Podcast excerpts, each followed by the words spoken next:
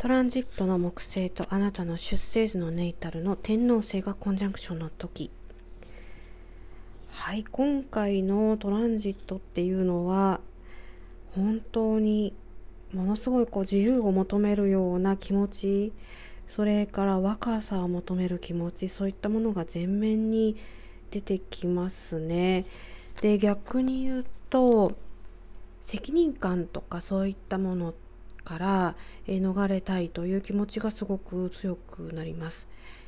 で若い方はですね、まあこれそんなに気にしなくていいというか、まあ若さゆえの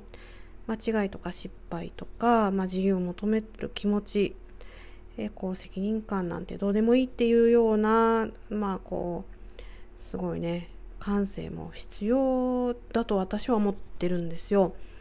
うん、ちょっとね今ねこう若い人をあの世間がね追い詰めすぎですよね。若い人が、え、こういろいろ動くから、まあ、コロナのね感染者が増えたとかそんなこと言ったってね若いうちは動いてなんぼですからね。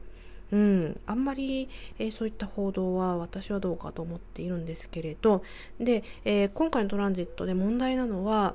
まあ、もっとね上の世代ですね。で上の世代っていうのは、まあ、基本的にはどこかで責任感っていうのが伴っていますね。若いうちとは全然違いますよね。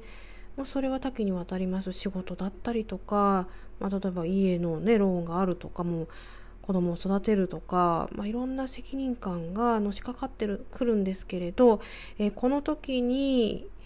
はもうちょっとねそういうのもバカバカしいやみたいな感じになる人もいるかもしれないんですよ。でまあバカバカしいとまでは思わないかもしれなくてももうちょっとね逃げたいなみたいな、えー、気持ちもう自由を求める気持ちえそれが、まあ、転落につながっている可能性もありますよね。えー、ですから、まあ、前回まではこう土星の力もこうお話ししてましたけれど、ちょっとその辺が弱いんですよね、このトランジットね。それから同時に、まあ、英語で言うとアイデアリズム、まあ、イデアリズム。まあ、これは理想化を表しますけれど、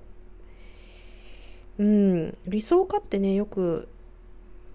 こう心理の面とかそういった面でよくお話ありますけれどえ物事を理想化してみるっていうのはある程度必要なんですけれどそれが行き過ぎるかもしれないんですよねこのトランジットの特にコンジャンクションなので理想化するっていうことは本当の物事の実態を見ずにいいところばっかりをね見るとかねそういうところは気をつけた方がいいと思うんですよ。まあ、ですからねこの自由を求める気持ちっていうのも重要なんですけれどもうちょっとこう視点を広げて新たなね、まあ、可能性を自分の中で探っていく、えー、そんな風に捉えると良いかもしれないですよね。で、こう新たな可能性を探るっていうのは何か問題が起こっていることに対しても新たな視線から解決に向かうとか、そういうふうに建設的に、えー、取り入れていかれてはいかがでしょうか。